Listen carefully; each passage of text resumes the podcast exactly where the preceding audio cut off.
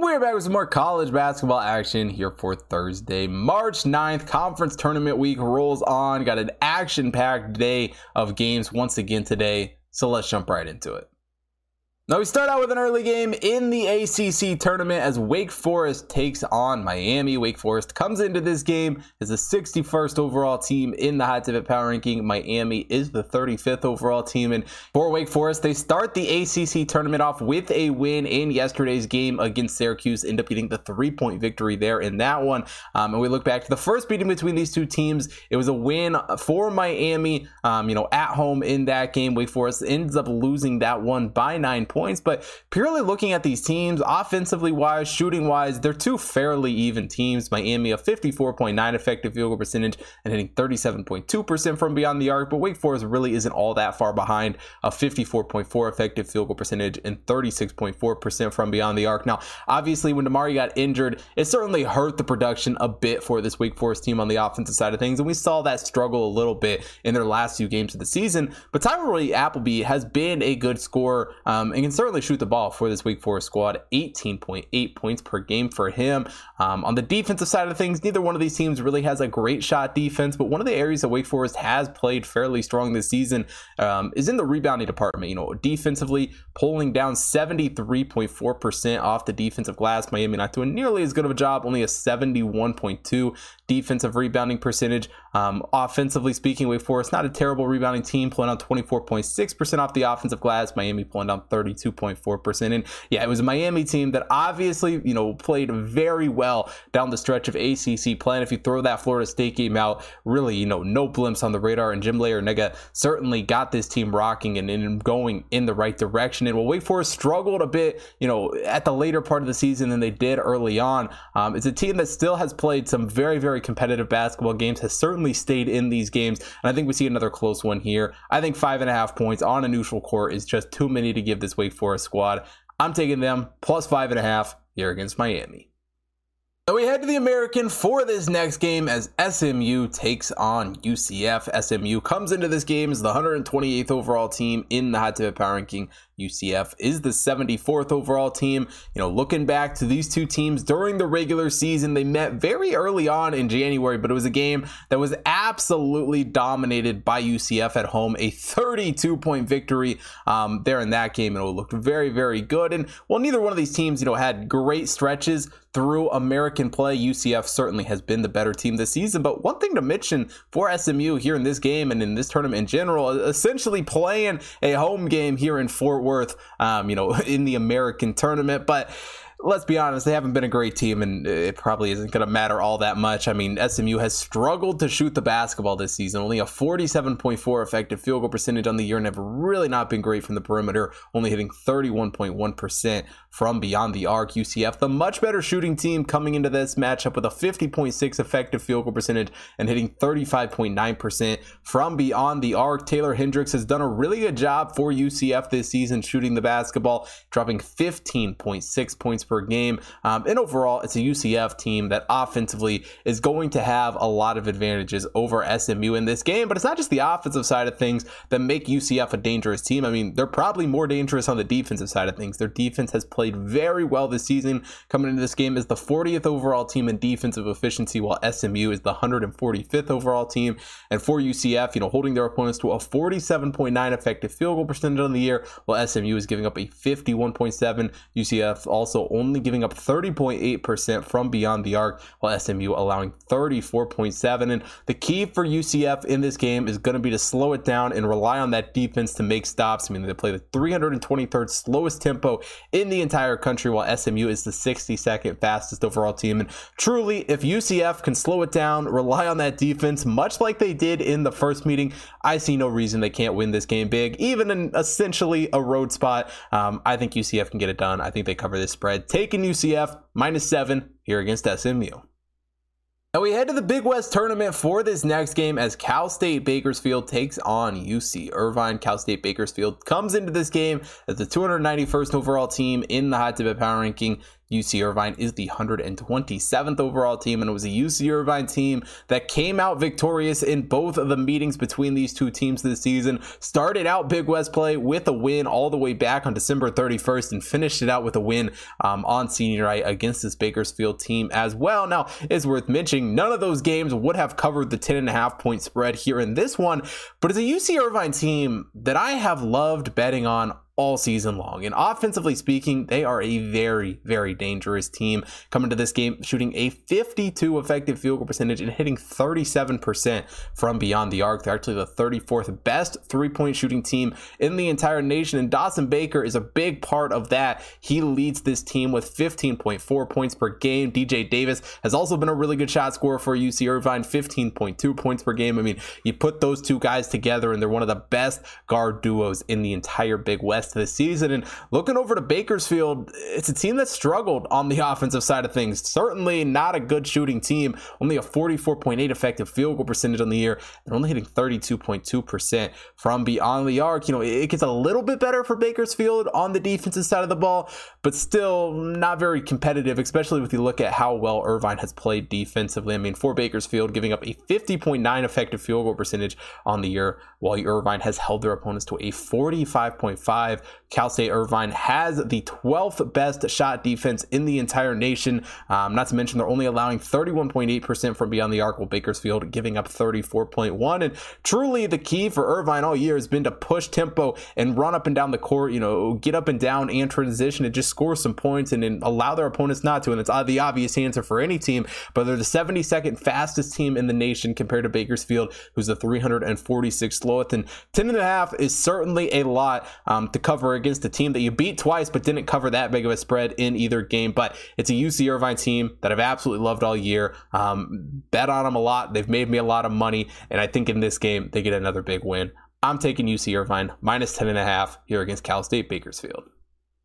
Before we get into the second half of Thursday's show, if you haven't already checked out the website, head over to hottipbets.com. We got college basketball, NBA, NHL, UFC, and horse racing picks being posted up there every single day. So make sure you take a look at all of that. Also, follow the Hot Tip Bets main account at Hot Tip Bets on Facebook, Instagram, Twitter to stay up to date with all the content being posted over there, as well as my personal accounts at Hot Tip Bets Chris on Instagram, TikTok, Twitter to stay up to date with all of that content, and also over on BetStamp where you can get early access to all of my picks and get a notification every single time that I place a bet. And last but definitely not least, if you're watching here on YouTube, hit that like button, subscribe to the channel, hit the bell notification so you don't miss out on any future uploads, and most importantly, drop a comment down below. Let me know who you guys are betting on here for Thursday. And let's get into the second half of today's show. Now we head to the MAAC tournament for this next game as Marist takes on Quinnipiac. Marist comes into this game as a 272nd overall team in that Tibet Power Ranking. Quinnipiac, the 197th overall team. And, you know, for Marist, start out conference play on Tuesday night with the win over Manhattan for Quinnipiac. Um, you know, finished the season off with a win over this Marist squad, um, but this will be their first tournament game um, here of MAAC play. And, and overall, it's a Marist team that kind of struggled on the offensive side of things this season. Haven't been a great shooting team. Only a 48 effective field goal percentage on the season, and they're only hitting 32.6% from beyond the arc. I mean, Quinnipiac certainly the better shooting team this season. Well, be it they're not a great shooting team, um, but certainly better in this matchup. A 50.4 effective field goal percentage, and they've actually been pretty dangerous from the three, hitting 50 per or the 50th best team in the nation, hitting 36.5% from beyond the arc. And in overall, Quinnipiac has been a strong team on the defensive side of things as well. Their shot defense has looked very good, only giving up a 47.9 effective field goal percentage on the season, Marist allowing a 48.9. Quinnipiac also holding their opponents to 31.3% from beyond the arc. Marist allowing 36.1%. But one area that Quinnipiac has been very, very good this season is in the rebounding department. Defensively, pulling down 72.6% off the defensive glass, while Marist only pulling down 71.8%. And Quinnipiac really has an advantage on the offensive side of things pulling down 32.2% off the offensive glass, while Marist only pulling down 25.2. If Quinnipiac can take advantage of those second chance opportunities and really show off how well they can shoot the three, how well they can defend the three, I see absolutely no reason they can't get another big win over Marist here in this game. A team that they already beat twice during the regular season. I think they do it again here during the conference tournament. I'm taking Quinnipiac minus five and a half here against Marist. Now we head to the Conference USA tournament for this next game as Charlotte takes on Middle Tennessee. Charlotte comes into this game as the 148th overall team in the hot tip power ranking. Middle Tennessee the 104th overall team. And, you know, both these teams had varying levels of success during Conference USA play. Um, both struggled in their last few games of the season, both come into this one on two game losing streaks. But one thing that Charlotte has done very well this season is just purely shooting the basketball. I mean, just statistically speaking, one of the best shooting teams in the entire nation, a 54.5 effective field goal percentage on the season, the 25th best team in the country in that category. And they're also hitting 37.5 5% from beyond the arc. Brice Williams, a big reason why they've been able to shoot the ball so well. He leads this team with 13.5 points per game. Not to mention, he's hitting 41% from beyond the arc. A great shooter for this Charlotte team, but that's not to say Middle Tennessee is a bad shooting team by any means because they've been right up there with them,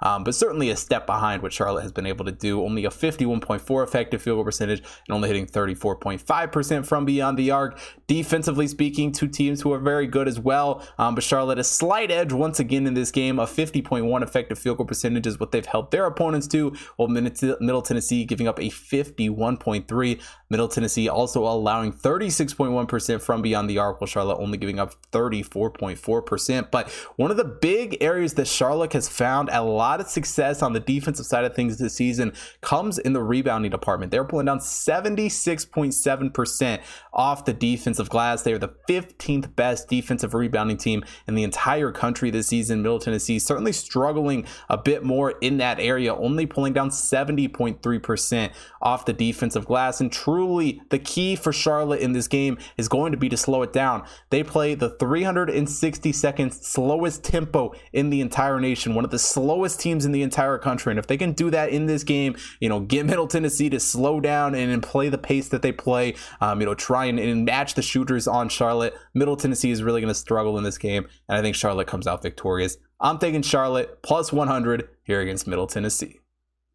Now we finished the day off in Kansas City with the Big 12 tournament between TCU and Kansas State. TCU comes into this game as the 25th overall team in the hot tip power ranking. K State is the 36th overall team. And, you know, there's no hiding the fact it was a Kansas State team that played a lot better at home than they did on the road this season. But they finished the season out fairly strong, um, winning four of their last five games. Certainly, you know, wanted to have that victory against West Virginia on the road to end it all. But 11 and 7 for Kansas State throughout Big 12 play. TCU struggled a bit more, only going 9 and 9 overall. These two teams ended up splitting um, their matchups during the regular season, both home teams winning those games. And, you know, while Manhattan to Kansas City isn't, you know, the closest tournament to, to home site game that we're going to see, um, even in this conference, obviously, you know, Kansas and Lawrence, but it's certainly going to have more Kansas State fans than TCU fans here at this game. And offensively speaking, it's a Kansas State team team that has really done a good job shooting the basketball this season. A 51.6 effective field goal percentage on the year, and they're hitting 34.5% from beyond the arc. Obviously, a lot of that production and a lot of success for Kansas State this season has come from Keyontae Johnson, dropping 17.8 points per game um, for this Kansas State team this season. But Nowell has also been a really strong scorer, 17 points per game for him. And really, between the two of them, um, if they both have success, it's a team in Kansas State who, as a whole, can have a lot of success. But TCU, not the worst shooting team in the world, a 50.5 effective field goal percentage on the year, uh, but they've certainly struggled a bit from the perimeter. They're only hitting 29.6% from beyond the arc. They're actually the 353rd um, overall three point shooting team in the entire nation. Um, but on the defensive side of things, two teams who are very, very even. TCU, the 24th overall team in defensive efficiency, Kansas State, the 14th overall team. TCU giving up a 48 effective field goal percentage, while Kansas State allowing 47.4% from beyond the arc. The Kansas State three point defense, though, has played very, very well. And matching that up with how well TCU um, has shot the ball or struggled there from three could be a problem for them in this game. Kansas State, the 11th best three point defense in the country, only giving up 29.5%. TCU allowing 31.1% from beyond the arc. And overall, it's a Kansas State team and a Jerome Tang team that I have absolutely loved this season. And, and while they've had some struggles, and, and a lot of that due to, you know, just all the Big 12 teams struggling at times this season just for how powerful the conference is, I think here in this game, playing close to home, going to have that crowd with them them. Um, I think it's a Kansas State team that shows up and, and really limits what TCU is able to do in this game. I'm taking Kansas State to win this one plus 120 here against TCU.